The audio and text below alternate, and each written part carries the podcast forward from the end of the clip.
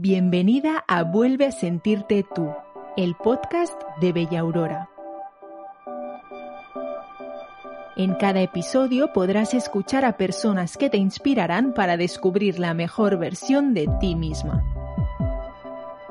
Y porque tú también tienes muchísimo que decir, queremos escucharte. Seguro que más de una piensa y siente exactamente lo mismo que tú. ¿Preparada? Ahora empieza.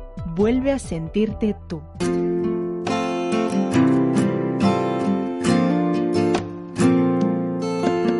Hola, soy Natalia del equipo de comunicación de Bella Aurora y estoy muy feliz de darte la bienvenida a un nuevo capítulo de Vuelve a sentirte tú, el podcast con el que queremos acompañarte y compartir todos los consejos que estén en nuestra mano para que te sientas bien por dentro y por fuera.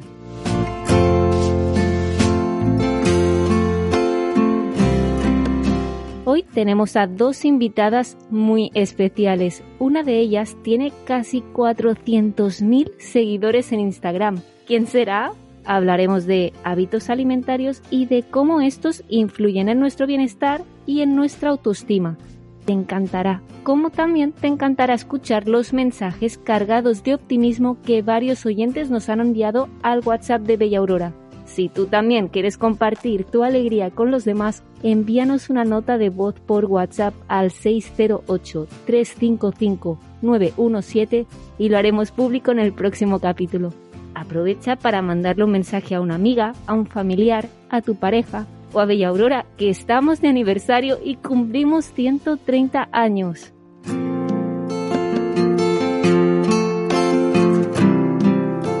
Empezamos y lo hacemos con la pregunta incómoda del día. Ya sabéis que en cada capítulo lanzamos una pregunta que todos nos hemos hecho en más de una ocasión.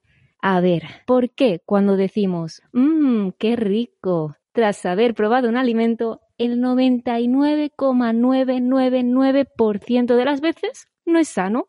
O al revés, ¿por qué lo sano nos parece tan inmensamente aburrido? ¿Os ha pasado alguna vez? bueno, la risa que escucháis es de Vanessa Venturas y por las risas intuyo que la preguntita te resulta familiar. Pues sí, Natalia, me suena muy familiar. Vanessa Venturas, la voz que acabáis de escuchar, es la autora de Cocinándome la vida, el blog que tiene nada más y nada menos que casi 400.000 seguidores en Instagram. ¿Y por qué tiene tantísimos seguidores? Pues porque es una mujer que se dedica a ayudar a los demás, a alimentarse sano y rico. Bueno, si entráis en sus redes, veréis que hace unas recetas que quitan el aliento, pero es sobre todo una mujer que se ha reinventado por completo. Pero eso no es todo porque también nos acompaña Nidia Hilagas. Nidia es la persona perfecta para quitarnos la venda de los ojos y disfrutar comiendo sano. Y os aseguro que al terminar el podcast acabaremos comiendo verdura con gusto. No sé si todo el mundo acabará comiendo verdura, pero solo que se planteen un poquito el tema de cuidarnos un poquito más, yo ya estaré contenta. Ojalá, Nidia. Muchas gracias por estar aquí con nosotras. Ahora que ya os he presentado, voy a meter un poquito de cizaña, ¿vale?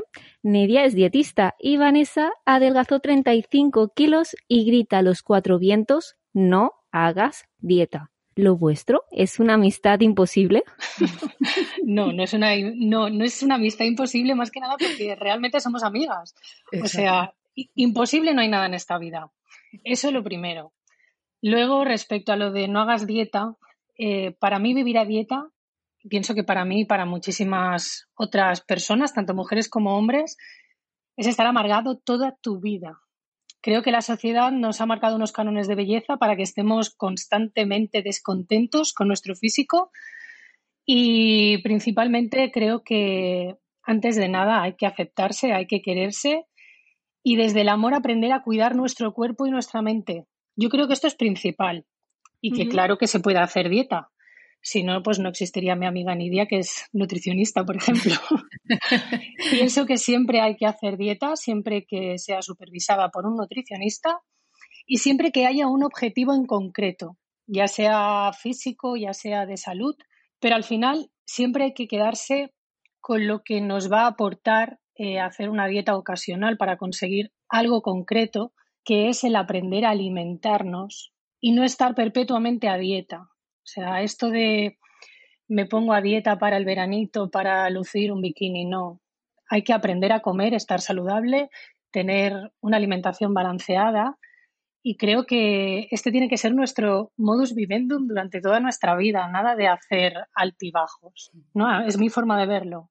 Sí, sí, yo estoy completamente de acuerdo con Vanessa. De hecho, es lo que ha dicho ella. Nosotras somos amigas y además compartimos eh, los mismos valores en este, en este campo y en otros muchos más.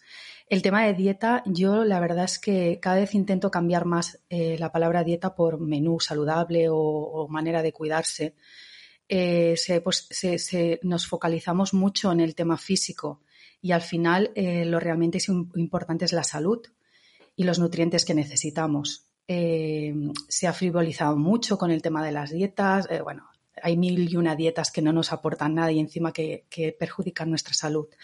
Así que es lo que dice Vanessa. hay que centrarse, desde mi punto de vista, en intentar nutrirse en intentar mantener una salud que al final es lo que necesitamos para, vivir el día a día y para poder disfrutar de esta vida tan maravillosa. Vanessa, tu caso me fascina porque tú conseguiste adelgazar más de 35 kilos y eres un ejemplo de superación personal porque lo decidiste cambiar todo en un momento de tu vida. ¿Qué te hizo lanzarte al cambio?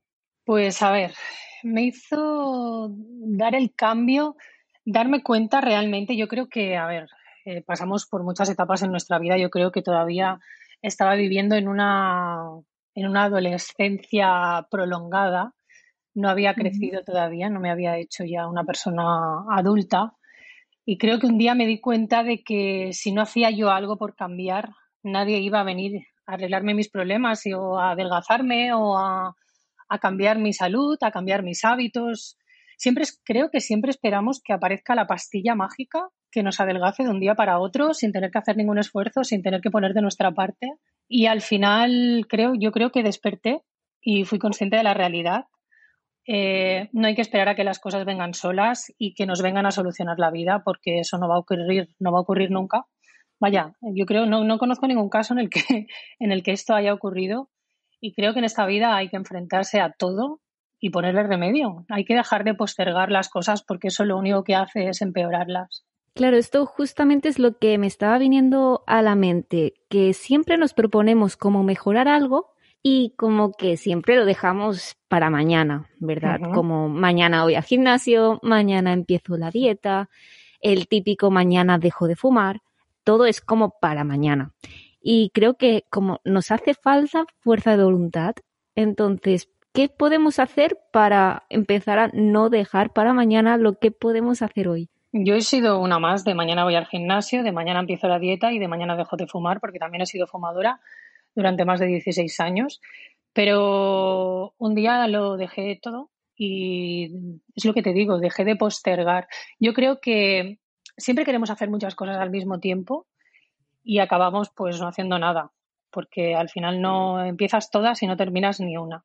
Creo que lo mejor es marcarse objetivos y aunque sean objetivos grandes, dividir esos objetivos grandes en pequeños objetivos, ir marcándote pequeñas metas e ir cumpliéndolas. Está claro que si de un día para otro decides apuntarte al gimnasio, dejar toda la comida basura, eh, no tomar azúcar, eh, si empiezas con tantas, tantas, tantas, está muy bien ser ambicioso, porque al final eh, estás buscando ese resultado.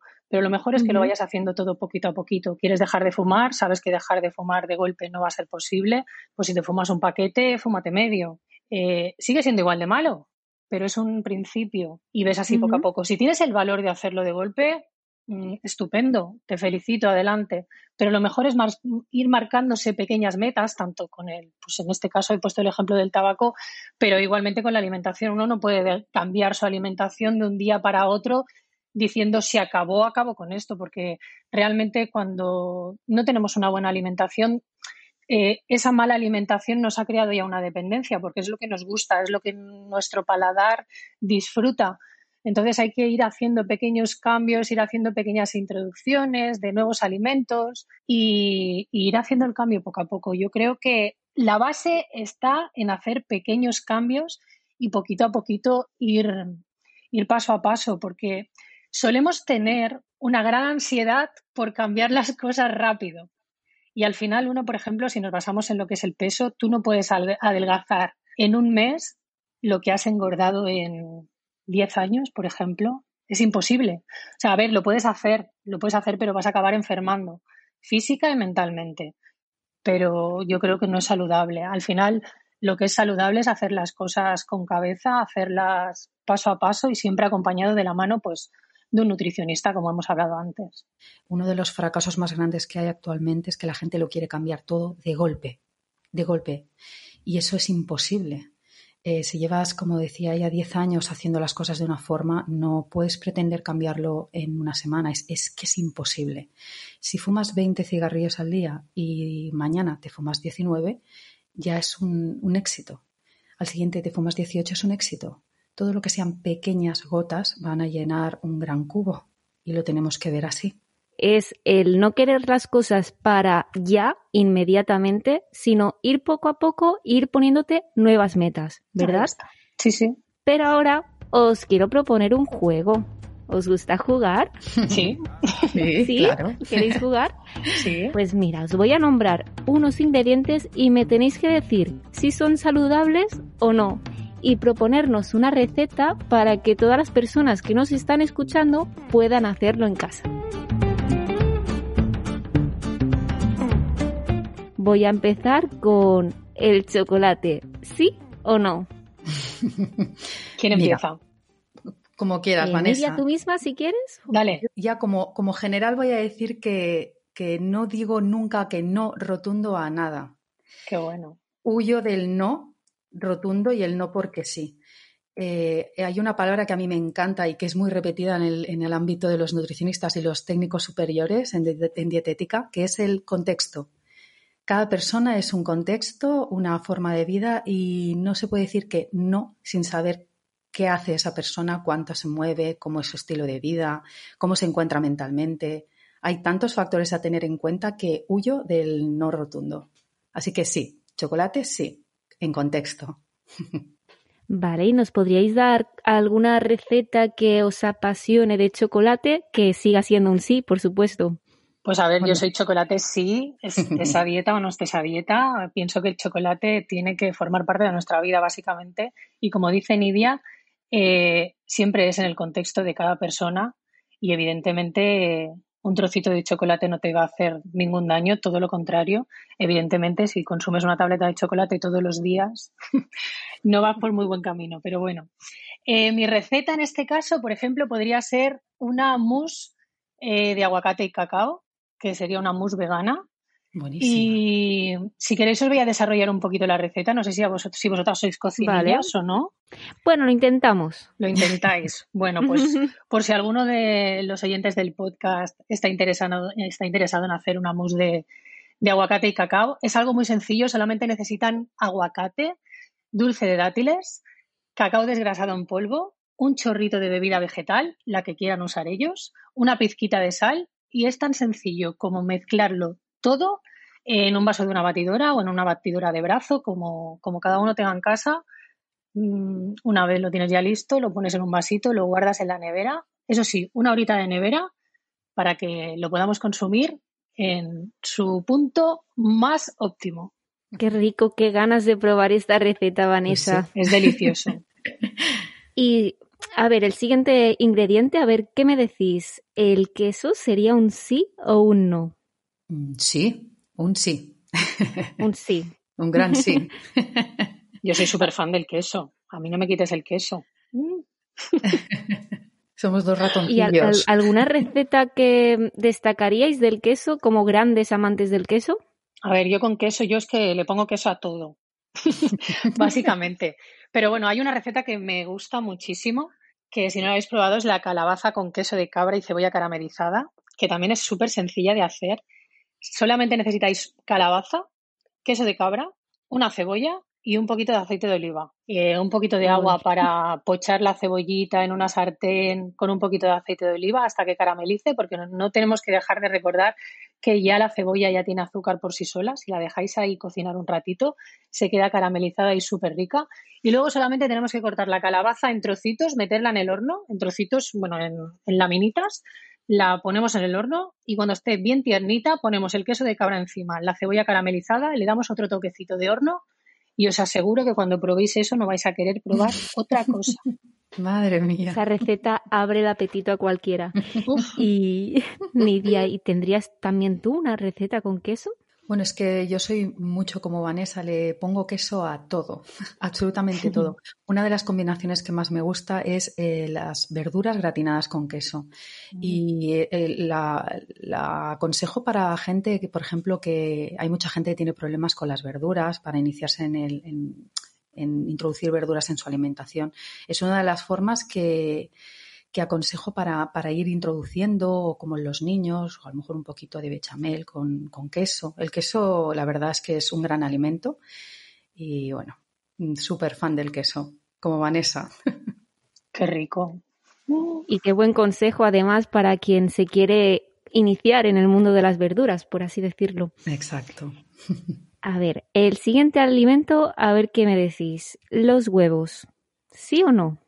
En este caso voy a decir un sí, pero además un sí rotundo y absoluto, más que nada por el, miedo eh, que hay con los huevos, por el tema del gran mito de que no se pueden comer más de dos o tres veces a la semana. Esto actualmente está más que demostrado que no es así. De hecho, el, huevo es un alimento lleno de nutrientes, eh, lleno de vitaminas, de grasas buenas, de proteína. Así que invito a todo el mundo a, a introducir los huevos en su alimentación y a no temerles. Tampoco estoy diciendo de comer mm, ocho huevos al día, pero se ha demonizado mucho el tema del huevo y el, huevo es un gran, gran alimento. Por tu parte, Vanessa, ¿qué, ¿qué, nos podrías decir sobre el huevo? ¿Sería un sí o un no para ti? Para mí sería un sí rotundo igual que Nidia y además es que hay millones de recetas que son deliciosas con huevo. Yo hay, hay una os lo aseguro, hay una que si no la habéis probado la tenéis que probar, que es la shakshuka, que es un plato en el que hay verduras, salsa de tomate, huevos, un poquito de queso. Eh, y es como, no, es que no sé qué es deciros, eso es un placer de dioses. Solamente tenemos que cocinar un poquito las verduras. Una vez las tenemos cocinadas, añadimos salsita de tomate, ponemos unos huevitos, tapamos cuando se han cocido los huevos, ponemos un poquito de queso ricota, ya veis que el queso no falta en mis mm. recetas, y os aseguro que esto está para mojar pan, ¿eh? Qué rico, Vanessa, de verdad. Vamos a ir con la última ronda, ¿vale? De alimentos y por lo que veo está ganando por goleada. Sí, es un sí rotundo a todo. ¿Y la pasta? ¿Qué me decís? ¿Sería un sí o un no? Pues volvemos a lo que he comentado en la primera pregunta, es un sí y en contexto cada, cada persona con sus necesidades, también con sus... Hay mucha gente que no puede comer pasta por motivos eh, digestivos, es decir, en principio para mí es un sí, pero individualizando. Para mí también es un sí. Para mí también es un sí, un sí rotundo. Creo que, la pasta nos gusta a todos. Eh, lo que sí que, bajo mi punto de vista, lo que sí que hay que hacer con los platos de pasta, siempre te, a ver, se tiene la, la costumbre de poner mucha cantidad de pasta poca cantidad de verdura, un poquito de proteína y mi consejo basado en mi, experiencia es eh, poner muchísima más cantidad de verdura que de pasta, eh, algo de proteína y, disfrutar de comer verdura, introducir la verdura en, la pasta en este caso. Si hacemos unos, unos espaguetis integrales, añadirle mucha verdura, calabacín, zanahoria, alcachofas, por ejemplo, eh, un poquito de queso. El queso ya le va a aportar eh, una fuente de grasa, le va a aportar también una fuente de proteína, un buen chorrito de aceite de oliva. Yo creo que es el plato perfecto. Sobre todo, eh, aprovechar el plato de pasta para comer bien de verdura. O sea, creo que es, idóneo. Y algo de proteína, ¿qué le pondrías, por ejemplo? A ver, yo en, este, yo en, este, caso creo que con si, si le pusiéramos un queso feta sería perfecto porque entre el queso feta, el aceite de oliva, las verduras y los espaguetis tendríamos un plato completo. Pero si no le quisiéramos poner queso, en este caso podríamos utilizar cualquier tipo de proteína animal, incluso huevo, como hemos hablado antes, podríamos utilizar una pequeña tortillita francesa o un huevo revuelto o tal vez, pues bueno, si a quien le gusta la carne, pues un trocito de pollo tal vez o un poquito de pescado. ¿Por qué no añadirle una latita de atún a esas verduras con espaguetis? Exacto. O para los vegetarianos o los veganos está la soja texturizada o tofu. Hay muchísimas. Es que. Dime, dime, Vanessa, perdón. No, no, no. Eh, sobre todo, a mí hay una cosa que me flipa muchísimo para comer con pasta, que es la boloñesa vegana, pero ya no con soja texturizada, sino con lentejas. Una soja, eh, hay una soja, eh, una boloñesa con, lentejas. Es increíble, si no lo habéis probado, también lo tenéis que probar porque está muy rico. No hemos hablado nada de las legumbres, pero también añadir legumbres a los platos yo creo que es, es importantísimo. ¿Cuántas veces a la semana serían las legumbres, por ejemplo, en vuestro menú perfecto? Bueno, en un menú perfecto, en, hablando en general, porque cada persona tiene sus gustos y hay gente que come legumbre cada día y es eh, perfectamente correcto. Pero introducir la legumbre unas tres veces a la semana sería idóneo. Estoy con Nidia. Estupendo. Ahora tenemos las recetas que nos habéis dado, los mejores ingredientes, pero queda una cosa muy importante. ¿Cuándo las preparo? Si es que no me da la vida. Y no sé cómo lo consigues tú, Vanessa, con un hijo todoterreno. ¿Cómo lo haces? Bueno, pues a ver, eh, yo creo que todo se puede hacer en esta vida. Tenemos tiempo para todo en nuestras 24 horas del día. Lo único que tenemos que organizarnos, sobre todo la organización creo que es la clave para llevar una vida, pues, pues bueno, para tener tiempo para todo y poder también tener un ratito para ti, para poder disfrutar de tu familia, para poder disfrutar con tus amigos o tener un rato para cuidarte, ir al gimnasio o ponerte cremas por la noche, por ejemplo. Entonces, yo sé que a muchas personas no les gusta comer recalentado, pero si os digo la verdad, nadie sabría decir si eso no es recalentado algo de lo que yo pongo de comida en los platos. Eh, como os he dicho, la planificación es la clave a la hora de poder llevar una vida saludable. Y todo esto empieza en la cesta de la compra y luego termina en el plato. Si tú ya tienes tus comidas preparadas, no vas a tener pereza cuando llegue la noche y vengas cansadísima del trabajo para comer rico y sano y además rápido, porque solamente vas a tener que poner, abrir un recipiente, poner en un plato, calentar en el microondas, en la sartén, donde tú quieras y a comer. Y nunca le harás a tu hijo unas croquetas por hacer algo rápido. Que no estoy demonizando las croquetas. Podemos comer croquetas, pero estoy hablando de las croquetas como, va, eh, ¿qué te hago de cenar? Pues unas croquetas y tiras de fritanga. Eh, creo que es el mejor invento eh, que nos dejan nuestras abuelas, eso de preparar comida en cantidad y posteriormente poderla congelar o guardar en recipientes herméticos para tenerla a mano y poder ir recurriendo a ella además de ahorrar tiempo, vamos a ahorrar dinero y vamos a ganar en salud. Yo creo que hay que verlo, hay que verlo así. De, hecho, Vanessa es una experta en, el batch cooking, la preparación de comida, y una inspiradora. ¿Cómo, es el nombre, Nidia? Perdona. Batch cooking. Que me lo voy a apuntar. Batch, batch cooking. Sí. Vale. ¿A cuántas personas habrás inspirado, Vanessa, a organizarse la semana? Madre mía. A muchas, lo sé, lo sé. Al final es solamente pues eso, aplicar una, eso ya en base a cada uno de su tiempo y, demás, ¿no? Aplicar una o dos horitas el fin de semana, yo lo suelo hacer el domingo a primera hora de la mañana, cuando todo el mundo duerme en casa. Aprovecho las frutas y verduras que se me están quedando ya viejitas en la nevera, porque aquí no tiramos nada. Intento cocinar eh, en base a lo que hay con lo que queda. O sea, no, no tengo nada marcado, pero lo suyo también hay mucha gente que planifica el batch cooking. O sea, esta semana voy a comer esto, esto, esto y esto otro. Y en base a eso eh, hacen X recetas que saben que son las que van a comer esa semana. Hay algo que me pregunta muchísimo la gente y es, pero tanta comida como haces no se te estropea o no está mala al cabo de cinco días. A ver, hay que saber también qué comidas son antes perecederas, cuáles puedes comer antes, cuáles puedes dejar para más tarde. Eh, es muy importante dónde guardamos eh, esa comida, eh, cómo la conservamos.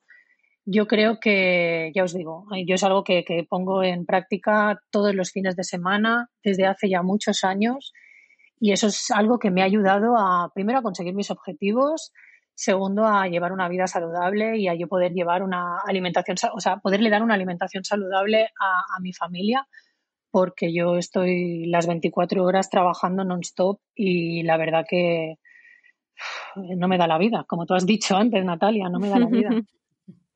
De hecho, lo que comentaba esa, el tema del batch cooking, mucha gente puede pensar, ostras, es que el fin de semana invertir dos horas, pero es que esas dos horas te ahorran un montón de trabajo a lo largo de la semana si tú tienes preparadas unas verduras, tienes preparadas el tema de hidrato, arroz, pasta, tienes preparados caldos, cremas de verduras.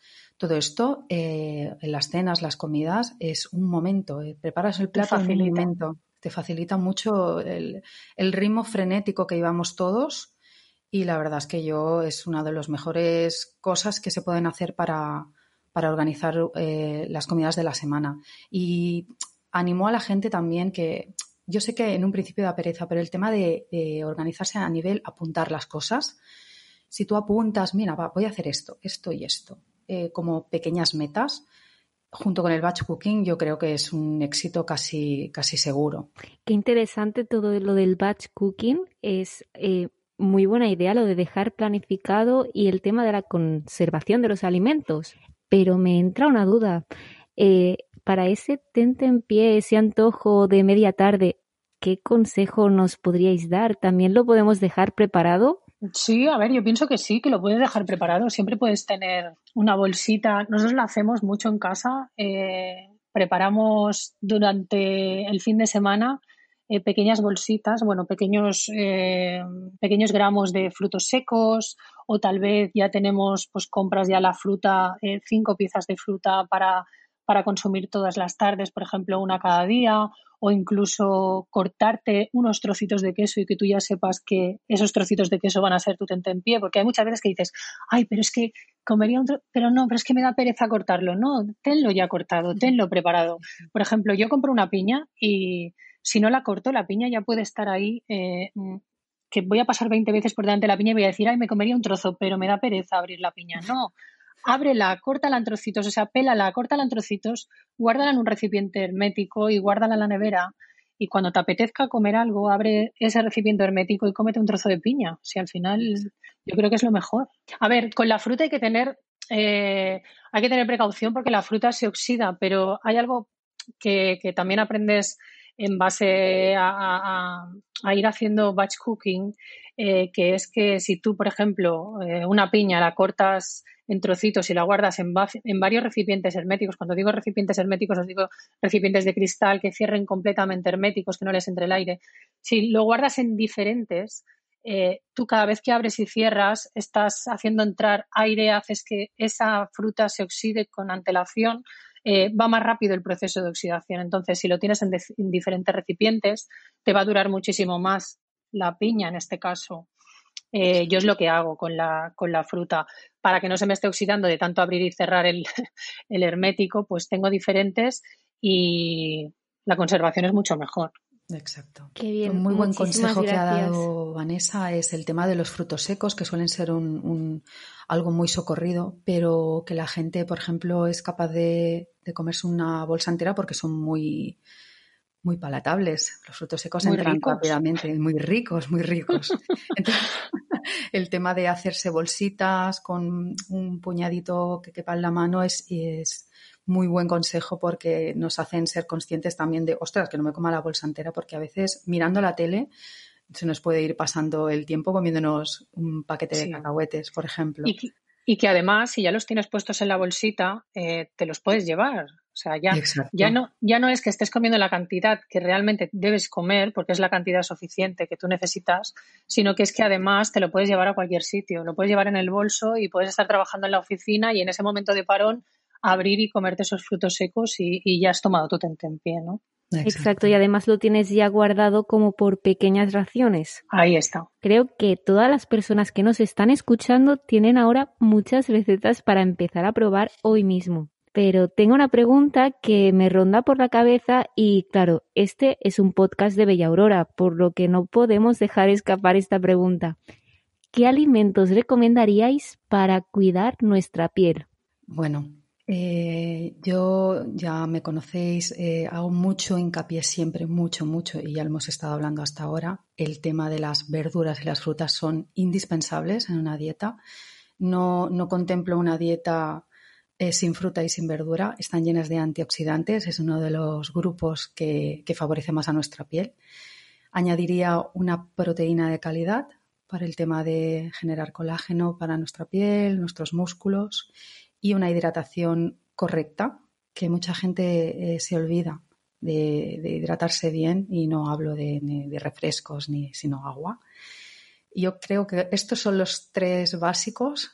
Entraríamos, si entráramos a fondo ya entraríamos en otros minerales y esto, pero esto para mí son los tres básicos, frutas, verduras, hidratación y proteínas de calidad. Estupendo, Nidia, tomo nota porque es súper interesante. Chicas, hoy hemos hablado de la fuerza que todas tenemos, ¿verdad? De que siempre podemos mejorar y que si nos esforzamos podemos llegar a hacer todo lo que nos propongamos. Eh, hemos aprendido también que no tenemos que dejar para mañana lo que podemos hacer hoy y que el brócoli es divertido y el chocolate no está tan prohibido como pensábamos, ¿no? Al fin y al cabo lo importante es sentirnos bien y alimentarnos sano, pero sin perder la cabeza, todo en su justa medida. Vanessa, Nidia, muchísimas, muchísimas gracias por inspirarnos tanto. Gracias a vosotros, de verdad. Muchas gracias a vosotros. Todo lo que sea poder inspirar a la gente a, que estén motivados para cuidarse, porque al final eh, cuidarse es un acto de amor a nivel de alimentación, a nivel de ejercicio. Eh, para mí es el mayor acto de amor que puede hacer uno consigo mismo. Así que Solo que eso, que muchas gracias por dejar que estemos aquí. Nada, lo mismo que frase. Lo mismo que Nidia, que gracias a vosotras y al equipo de Bella Aurora por invitarme a este podcast y por hacerme pasar un ratito tan agradable, la verdad. Siempre es un placer que, que bueno, que reconozcan tu camino y, y el trabajo que, que haces en las redes sociales. Yo voy a seguir intentando transmitir lo que transmito día a día y haciendo que, que la gente se vaya sumando a, comer rico y sano, que al final pues de eso se trata, ¿no? No, no, no, no, podemos estar aburridos toda la vida comiéndonos un pollo y una lechuga a la plancha. Ay, no, al revés, un pollo a la plancha y una lechuga. comer sano no es comer aburrido, ya nos lo habéis enseñado. Os dejamos ahora con las palabras sinceras y llenas de sabiduría que hemos recibido en el WhatsApp de Bella Aurora. Muchas gracias por escucharnos y por acompañarnos en esta parada del viaje al universo Bella Aurora. Te espero en el próximo podcast para seguir aprendiendo a mostrar la mejor versión de nosotros mismos. Hola, me llamo Lara y tengo 40 años.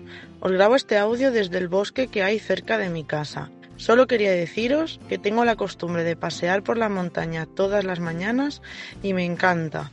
Os diría a todos que lo hagáis porque el contacto con la naturaleza es relajante y va súper bien. Somos muy afortunados de tenerlo cerca. Un saludo. Me gustaría eh, felicitar y agradecer a mi madre y a mis abuelas por ser un ejemplo de mujer empoderada, cada una a su manera, y em, al resto de mujeres que me han presidido en este mundo por allanar el camino hacia un mundo más justo e igualitario. Gracias mami por ser un referente. Gracias por estar siempre ahí. Gracias por enseñarme de que la unión hace la fuerza y que tus consejos desde que éramos pequeños siempre han sido buenos consejos, que me han servido para ser quien soy y que sin ti nada de esto tendría sentido. Gracias por enseñarme tanto. Gracias por hacerme cuidarme. Gracias, mamá. Hola, el otro día mandé un mensaje y no me presenté. Me llamo Pilar y tengo 56 años. Les mandé un mensaje a mis hijos y no me acordé de mandarle uno a mi madre. Se llama Fabiola y tiene 85 años. Mamá, que te quiero mucho y gracias por estar siempre a mi lado. Un beso.